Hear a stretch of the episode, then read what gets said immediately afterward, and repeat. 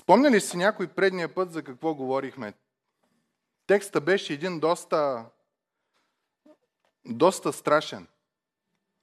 Буквално ни се каза, че може в начина ти на живот да достигнеш до състояние, в което да не можеш да се покаеш. Не, че ако се покаеш, Бог няма да ти прости, а че от тебе просто няма да произлезе вече покаяние. И автора даде две причини. Първата е, защото ти разпъваш Божия син втори път, т.е. Христос е умрял за греховете ти. Ти се връщаш обратно към този грешен начин на живот, грешен начин на мислене и казваш, Исусе, аз искам да живея с нещата, които те приковаха на кръста. И второто казва, че те позорят Божия син и това е момента, в който ти връщайки се към стария си начин на, на живот, връщайки се към грешния начин на живот, си казваш, че чашката, клюкаренето и тези работи са по-сладки от жертвата на Божия син към тебе.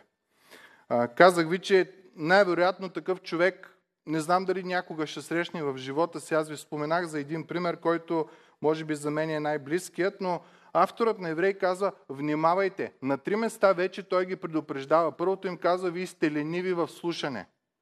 На второ място той им казва, внимавайте да не би да има сред вас някой с невярващо и кораво сърце, което да не се е обърнало към живия Бог. Тоест да идва на църква, да прави всичко, което се прави в църква, но да няма лична връзка с Бога. Може да е опитал от даровете на Святия Дух, да е опитал от благословенията, които Бог дава, да е опитал от силите на бъдещия век, казва Словото, да е опитал от чудесата, да е видял чудеса, в живота да са му станали чудеса, той да се хвали, да се помпи, но сърцето му да се стои обратно в образно казано, в Египет, в робството, в греха и да не иска да се посвети изцяло на Бог. Автора на Еврей каза, внимавайте.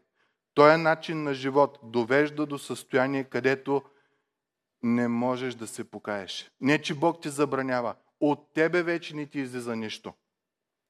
Знаете, една от основните функции на вакцината е да ти вкара малко от болестта, за да може тялото ти да изгради антитела, за да може последствие, като се сблъскаш с истинската болест, да те спре. Повечето от нас сме вакцинирани като, като деца. Такива хора, описани в Евреи 4 глава, 6 глава от 4 до, до 8 стих, са точно такива. Това са хора, които са вакцинирани към вярата. Леко им е вкарано. Създали са някакви антитела, имало е някаква реакция в душата, имало е някаква реакция в духа им, имало е някаква реакция, обаче вече спрямо основата, силата на вярата на Божието дело в него, той, ти имаш една, една резистенция. И при такъв човек, когато отидеш и му кажеш, Господ те е възлюбил, и ти казваш, о да, знам, знам, Ма Господ иска да се върнеш. Да, благодаря ти, че ми го каза, няма проблем. Благодаря ти много, че ми ги говориш тия работи. Но сърцето е отделен отвътре, просто не ти идва възможност да се покаеш. Та миналата седмица авторът беше много строг, но обърнахме внимание, че причината за тая строгост беше да те окоръжи, че ако ти си в състояние, където все още можеш да се покаеш, все още можеш да извикаш към Господа, все още можеш да поискаш помощ и прошка за борбата срещу греха и трудностите в живота и това, че някой път потъпкваш Христовото име, ти не си стигнал до тази крайност в живота. И след това сериозно предупреждение, сега идва момента на отехата, която Господ дава. Затова ще моля да се изправим, или братя и сестри, в уважение към Божието Слово. Да прочетем Евреи 6 глава от 9 до 12 стих. Който не е намерил, ще го има на, на екрана.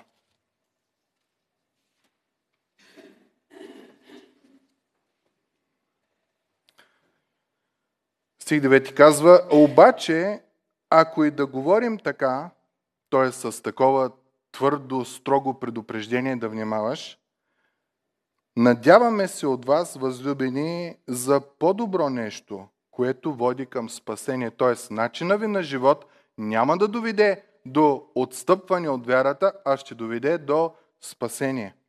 Стих 10. Защото Бог не е неправеден, та да забрави това, което извършихте и любовта, която показахте към Неговото име, като послужихте и още служите на светиите.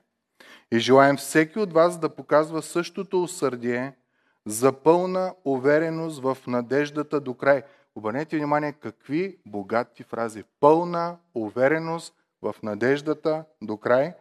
Да не бъдете лениви, а да подражавате на онези, които чрез вяра и устояване наследяват обещаните благословения. Да бъде благословено Божието Слово. Може да седнете, мили брати и сестри.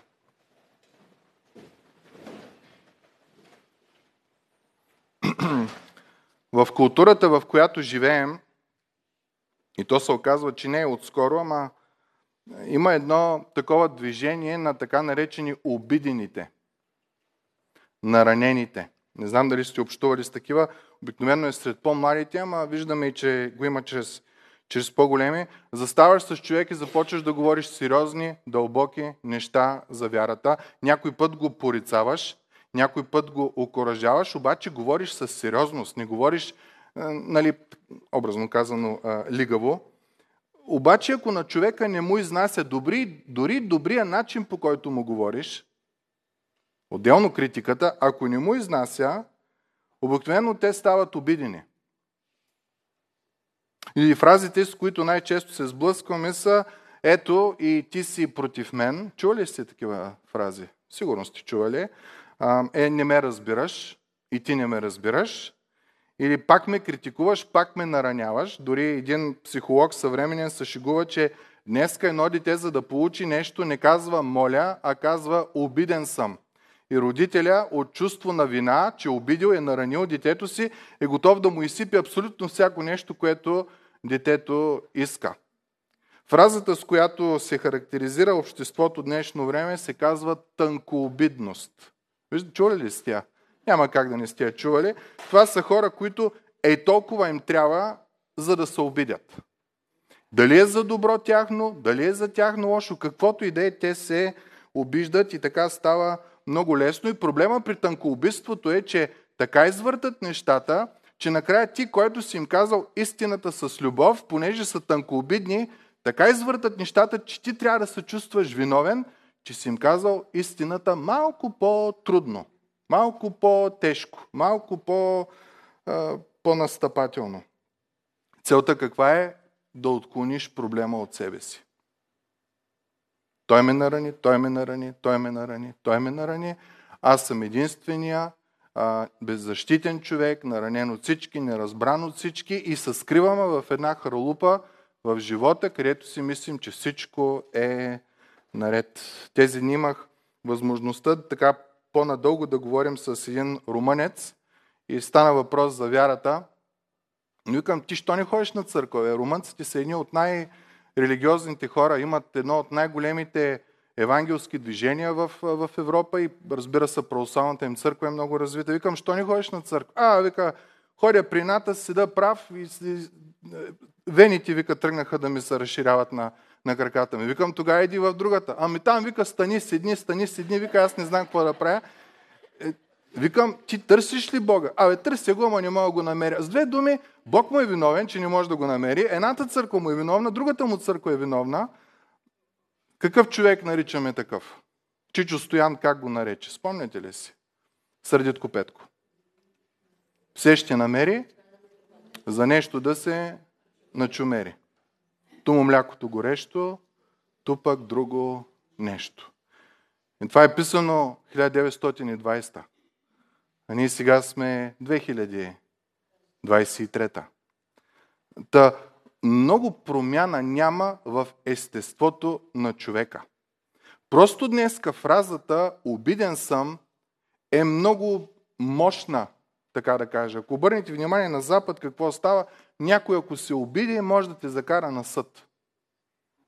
Не само да ти се обиди, ами да те осъди и да те, да те смачка от всякъде. Кое е опасното на този начин на мислене? На тънкообидността. Това показва, че човек не обича да му се говори сериозно и строго. Защото автора на евреи, предните стихове, които четахме, им говорише от любов, но много сериозно и много строго. Днескашното поколение изведнъж, ако някой тръгне да ни говори сериозно, строго, малко по-прямо, ние започваме да се обиждаме. И в фраза от рода на Ама защо така ми говориш? Бягай от тука. Наврял си си носа в личните ми работи. А бе я се махай от живота ми. Много наблизо си навлязал. Чували сте фразата ти пък да не си безгрешен, че така да ми говориш. Чували сте нали? Със сигурност. Чували сте фразата бе я си гледай работата. Постоянно ги има такива. Това е признаци на тънкообидност. Проблема е, че когато тръгнеш на човек да му говориш библейските принципи и той е тънкообиден, той не приема библейските принципи на праведност и на истина. Нараняваш им чувствата и те автоматично те отхвърлят. Няма значение какво си казал, важно е, че си го обидил, наранил и си навлязал прекалено много. Друга интересна фраза е в личното ми пространство. Обърнете внимание на текста. Предния път говорихме, текста беше направо смразяващ. Внимавайте, казва той, да не сте от тая земя, върху която да се излива често и постоянно Божието благословение и от вас да излизат единствено и само тръни и бодли. Такава земя ще бъде унищожена. С две думи, внимавай какво има в сърцето ти. После каза, внимавай, насладил си се на всички благословения. Имаш Божието Слово, има, видял си силата на Святия Дух, видял си силата на, на делата на бъдещия век, чудеса и какви ли не неща си видял. Обаче стоиш и се подиграваш на Христовата жертва, стоиш и се подиграваш и позориш Христовото име. Как ви бихте реагирали, ако някой дойде днеска и така ви говори? Ще му кажете, я пътя, кой си ти така да ми говориш. Обаче обърнете внимание, авторът след тези тежки думи, които отправя към евреите, каква дума отправя в следващият а, момент? Възлюбени. Ще кажеш, че преди това, което им каза, което изучаваха миналата седмица, и това, което сега ще им говори, е си една единствена цел – от любов към човека. Фразата, която често се използва днешно поколение е трудна любов или тежка любов. Тия неща ти ги казвам от обич. Прино в книгите тук за възпитание на децата, когато родителя говори или възпитава детето, казва, мене ме боли повече, отколкото тебе. Но трябва да ти ги кажа тези неща. Интересното е, че в цялото послание към евреи това е единственото място, където тая дума се използва. Възлюбени. Означава обичане. Когато дава най-сериозното предупреждение в цялата Библия, веднага след него е най-милата и блага дума, характерна за тебе и за мене като Божии деца. Ние сме възлюбени. Той им казва, възлюбени, внимавайте с живота ви по Бога.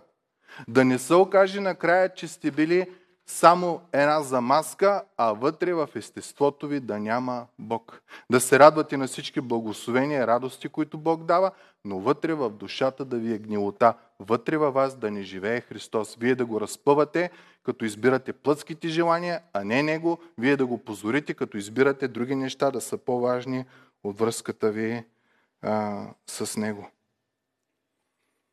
Интересно е, че автора пише към хора, които предполагам и по това време са били тънкообидни. Ако сега сме тънкообидни, 1920 Чичо Стоян ни казва, че сме тънкообидни, предполагам и по това време са били тънкообидни, но авторът не се притеснява. Той казва, да, колкото и трудно и тежко и, и будящо да е това, което ви казвам, аз ви го казвам от любов.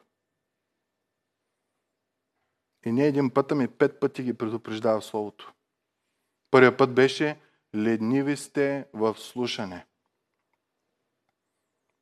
Втория път им казва, така сте лениви, че искам да ви дам същината на Божието Слово, което ще помогне да ви укрепи, да ви изгради. Обаче вие сте толкова лениви, че ви не може да го поемете. Вие трябва вече мръвка да ядете и вие още папате на мляко. Нямате развити зъби, нямате развита храносмилателна система, не може да преработите това, което ще ви дам. И последно той казва, внимавайте. Бог ви залива с благословения. Да вземе от тия благословения чрез начина ви на живот, да излязат тръни и бодли, защото с Бог шега няма и ще има пълно изгаряне на тая земя. И след тия предупреждения възлюбени. Много странно. Ще кажеш, че предишните стихове от 4 до 8 и тези стихове, които сега прочетахме, авторът не си е променил отношението към тия хора. И в двата случая са възлюбени, обаче с различен вид любов. И тук до момента, в който трябва да си окажем в прав текст. Тънкообидността не трябва да е характерна черта за християнина. Тънкообиден човек е човек, който намира смисъла си, целостта си и надеждата в живота си от мнението на другите. Това е причината да сме тънкообидни, за най-малкото да се обидим. И това е нещо, предполагам, повечето от нас страдат. Тънкобедността в основата е, че смисъла, увереността и радостта в живота не е от факта, че си Божий, а от факта какво казват, мислят другите хора за тебе. Очевидно е, че това не е богоугодно. В нас има едно постоянно изкушение да искаме да сме харесани. Много обичаме, като направим нещо, да чуем ехото, което се връща обратно при нас от това, което сме направили. Направил си добро дело и очакваш ехото да дойде или пляскане, или браво, или ей, голяма се работа, или какви ли не неща. За жалост това не е християнски принцип на живот. И това е нещо, обръщате ли внимание колко дълбоко влиза Божието Слово в нашето естество. Исус, като дойде в живота ти, ще влезе в горния килер, в долния килер, в таванската, зад гардероба, под гар... във всяка една част от твоя живот, ще извади мърсотията, кирливите ризи, ще ги изхвърли навънка, за да може да живее Той и Той да царува там. Иначе целият живот ще е мъка. Тънкоубитство, тънкоубитство, тънкоубитство. Това е темата за днешния случай. Как да не съм тънкообиден? Може би си зададем въпроса. Някой една дума ми казва, мамо, цял месец аз не мога да я преживея. Някой ме е погледнал на криво. Някой не ми е благодарил, когато съм направил нещо правилно. Ще кажеш, че моят живот, смисъла на моя живот произхожда от мнението на другите. Не говоря за дебелокожие. Дебелокожието е другата крайност. Там за нищо и за никой не ти пука. Това също не е библейско. Ама това е друга тема за друга проповед. Говоря за тънкоубийството. Осъзнаваме ли, мили брати и сестри, защо ние сме различни и защо ние имаме привилегията да се откажем и чрез Божията сила да победиме тънкоубийството в нашия живот. Ще ви кажа няколко неща. Бог те е възлюбил. Бог е дал живота си за тебе. Бог те е спасил, Бог те е опазил, Бог е дал сина си за тебе, Бог излива благодата си върху тебе всеки ден, милостите му са нови в твоя живот всеки ден, Бог живее в тебе, Бог не те е отхвърлил, Бог ти е приел.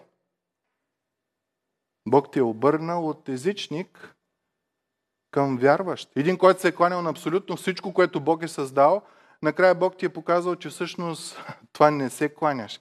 Кланяш се на този, който е създал всичко и това е благодат от Бога. Бог те успокоява, Бог те уверява в любовта си, Бог ти е дал Словото си, Бог те просвещава, Бог ти прощава, Бог ти окоръжава, Бог ти утешава, Бог те пази, Бог ще те пази, Бог те обградил отляво, отдясно, отгоре, отдолу, вътре, в тебе е Бог. Затова ние християните сме по-различни. Затова тънкоубитството в християнския живот трябва да изчезне, мили брати и сестри. Защото ние сериозно слово от Господа никога няма да можем да приемем. Ще искаме винаги да се чувстваме добре, винаги да сме вдъхновени, винаги да сме на седмото небе, винаги като излезем пеперутки да има в корема, в сърцето, в главата или където и да е. Но някой път, когато Бог каже, ей, трябва да седнем с тебе и да говорим, аз съм имал някой път разговори с вас такива. И съм ви казвал, този разговор няма да е хубав, но идвам да го говоря с тебе от обич. Човек, пътя по който си тръгнал, не е добър. И само един път съм получал отговора, гледай се работата. Тънкоубитството е проблем, с който много хора страдат. Знаете ли, че тънкоубитството относно Божиите неща, това горе-долу логиката я разбираме. Ако си тънкоубиден и Господ иска да ти каже строго слово, силно слово, което беше прино предния текст от евреи, а и днешния всъщност, ти ще си кажеш, о, чакай, чакай, чакай. Аз съм Божий син, ти така не можеш да ми говориш. Аз имам кръщелно свидетелство. Аз оня ден, като се молих и Бог веднага ми отговори. Аз като направих това имаше изцеление и видях там и в мой живот ста. Кой ще си ти да ми говориш тия работи? Няма да приемем такова нещо. Защо? Тънкоубийството. Това е логично, защо тънкоубийството е грях. Обаче има втори вид тънкоубийство към неща, когато не са правилни обвиненията към нас. Замислили сте се за това? Какво правим ние, когато сме погрешно обвинени? Какво правим, когато кажат някаква клюка, която не е добра за нас? Можем ли там да сме тънкообидни? Не можем. Ако си тънкообиден, означава, че нямаш дълбоки корени в Божията любов. Задълбай ги. Поливай го чрез Божието Слово, чрез молитвата, чрез общението с брати и сестри. Поливай го и ти ще се укрепиш. Но тънкоубийството в християнския живот означава, че мислиш и действаш на повърхностно ниво. Осъзнавам, че това послание, което днеска е, има, е много противно на културата, в която живеем. Обърнете внимание, апостол Павел във 2 Коринтияне, какво казва към, към хората. Ще го прочита, няма го на, на, на слайда. Казва следното. 1 Коринтияни, 4 глава, 12 стих. Когато ни подиграват, ние ги благославяме. Гонят ли ни, търпим. Хулят ли ни, отнасяме се кротко. Станахме като измет за света и до сега всички ни имат за отрепки. О! Това го има в Библията. Чуйте как продължава апостола. Не пише това, за да ви посрамя, но да ви увещая като възлюбени мои деца. Павел казва, не ти казвам, че факта, че ще, та, ще ти се подиграват, ще говорят лъжливи неща, ще те хулят и ти трябва да търпиш, е нещо, за което ти да се чувстваш за жертва. Защото това е поколението днес. Аз съм наранен, никой не ме разбира, аз съм най, аз съм това, аз съм това, затваряме се в една хралупа и край няма никой, няма нищо. Павел казва, тези неща ви ги казвам, че ще се случат и ви ги казвам, за да ви окоръжа. Това ви го казвам, за да ви увещая като възлюбени мои чада. в християнството тънкообидност е едно от нещата, които със сигурност трябва да изкорениме. Тънкообидност по отношение на Божията твърда, строга истина към нас и тънкообидност по отношение на момента, когато, както Павел казва, подиграват ни се, гонят ни, хулят ни и не считат за отрепки. Ние трябва да бъдем различни. Причината коя е? Защо? Защото ние знаем кои сме в Бога. Възлюбени, приети, простени, възстановени. Божията любов е изяна в сърцата ни, Божия дух е в нас, Божията мъдрост е в нас, Бог е дал живота си за нас, Бог ни е възлюбил. Няма с какво да се притесниме, освен ако не искаме да угодничим на хора. Освен ако не сме пуснали дълбоки корени в живота си по вяра, а мнението ни, целта на живота ни зависи от мнението на другите за нас. И знаете проблема е когато в самото семейство станат тия проблеми. Съпругата нещо каже на съпруга, в което е права, той се сопне, той се обиди, затваря се в една хралупа, аз съм най-неразбран, аз съм... Проблема е в родители и деца. Родителя се скара нещо на детето и то почва. Ти ми навлизаш в личното пространство и всички там неща, които, които се случват. И обратно, разбира се. В този момент се осъзнава, че нашата основа на дълбочина, на вкореняване в Божията невероятна любов, милост, благост е плитка. И това е момент, в който трябва да, да вкопаем, да влезем още по-надълбоко. Затова автора няма никакъв проблем да издаде най-голямото, най-тежкото, най-строгото предупреждение в цялата Библия и накрая да каже възлюбени. Защото го прави от любов. Та християните не трябва да сме тънкообидни. Пак прочитам текста от 1 Коринтияни. Когато ни подиграват, ние ги благославяме. Гонят ли ни, търпим. Хулят ли ни, отнасяме се кротко.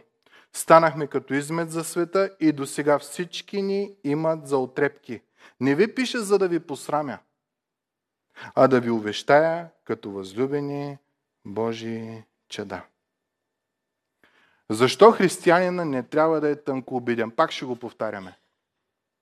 Защото достоинството на християнина, неговата значимост, неговата важност, увереност в живота, бъдещето му е в ръцете не на мнението на човека, а в Божите ръце, който умря за тебе и за мене който владее абсолютно всичко в живота му. Заради Бог, ние трябва да изкореняваме тънкоубитството в нашия живот. И ако това е вярно, ако ти чрез Божията сила победиш тънкоубитството, знаете ли кое е следващото нещо, което идва в живота ти? Признака смирението. Ако ти не си вече тънкообиден, ти ставаш смирен. Чуйте какво казва Яков 1 19 стих.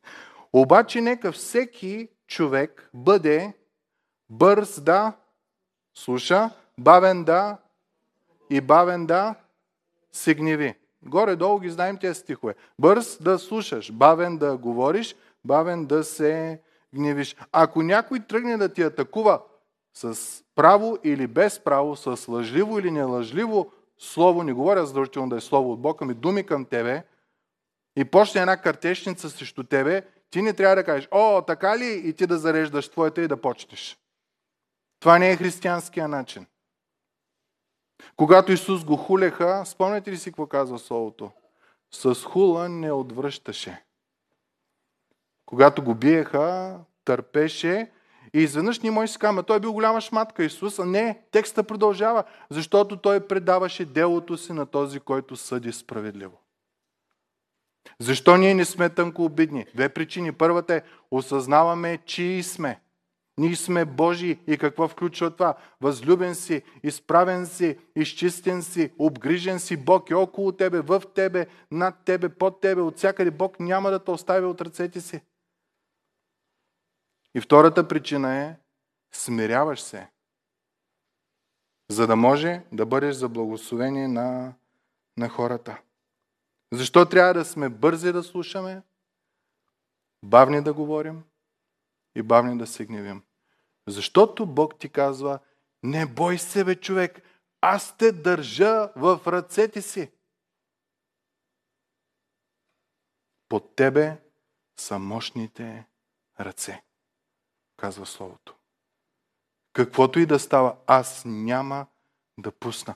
През каквато и трудност да минаваш, през каквато и атака да минаваш, през каквото и огорчение да минаваш, предай делото си на Бог, който съди справедливо. Обичайте, прощавайте, казва Словото, защото към това сме призовани. След това толкова тежко обвинение и порицание, автора няма никакъв проблем да каже възлюбени. Както тогава, така и днеска, целта на този текст е да ни направи различни от менталитета на културата, в която живеем днеска. Права ни не можем да си търсим, правата са ни дадени от Бог. Нашата основна мисия е да търсим първо Божието царство и Неговата правда и всяко друго нещо ще ни се даде. В момента на тънкоубитство, в който кажеш, не ме разбираш, обиждаш ме, не ме подкрепеш, отхвърляш ме, ти си казваш, аз търся всичко друго и накрая може да дойде Божието царство, но първо да бъде на моята, както аз искам. Словото обаче казва, не, не, не, не, не, ти не си жертвата, ти си спасеният, ти си възлюбеният, ти си обгриженият. Божия син е дал живота си за тебе. Ти трябва да си смирение, защото си благословеният. И това, мили братя, е стри уникалното на вярата в Бога. Начина по който Бог показва силата си към нас, знаете ли какъв е? Че Христос умря за твоите и за моите грехове. Той можеше да насмачка, стиховете казват, с дъха си само, може да ни смачка, без да издава заповед, без нищо да прави. Но Бог избира да показва любовта си към тебе и към мене чрез жертвата на Исус като се смирява.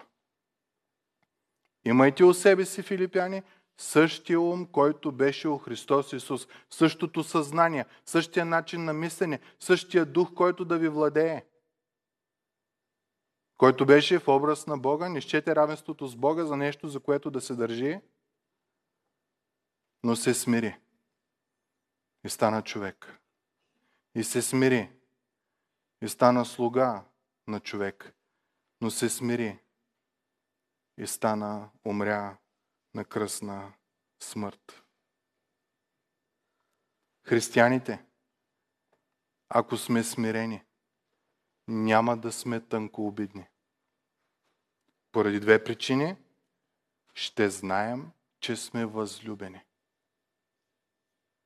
от Бог. Може би днеска някой родител трябва да поговори с детето си на тая тема.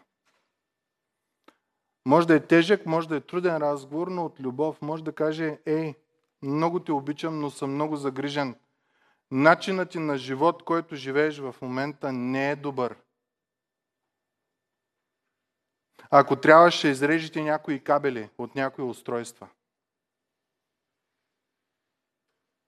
Ще намерите начин чрез Божията мъдрост как да подходите. Помогнете на вашето дете да осъзнае, че неговата стойност е единствено и само в, Божието, в Божията благодат. И ще спрем днеска до тук, мили брати и сестри. Следващия път ще продължиме. Текстът е много богат, много е хубав.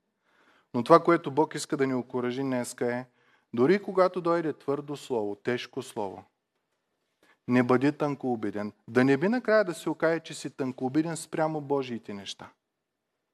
Второто е, не бъди тънкообиден, понеже Исус не беше тънкообиден. Нашата цел на живота е да приличаме повече и повече на характера на Исус. Ние имаме на разположение същия Святи Дух, който беше и в Исус. Трябва да прекараме повече време в молитва, в четене на Словото, в пребъдване. Защото, само леко ще ви загатна, обърнете внимание какво казва текста. Бог не е неправеден да забрави това, което вършите и любовта, която показвате към Неговото име.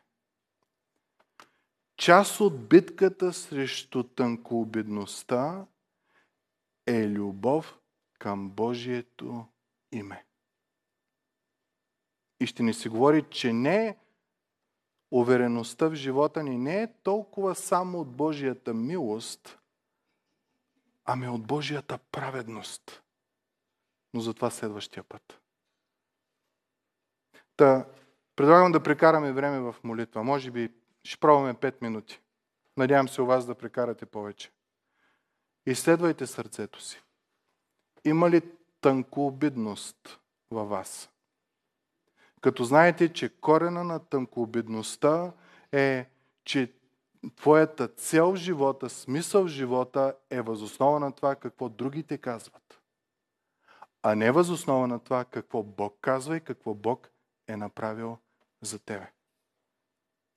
И разбира се, ако Бог ни открие, че има такова нещо, нека да се молим да го преодолеем. Той е справедлив. Ако види това нещо, да ни помогне да го превъзмогнем. А не да е някаква любима фраза, начин на живот, с който винаги да сме невинните, а другите да са виновните. Нека прекараме време в молитва.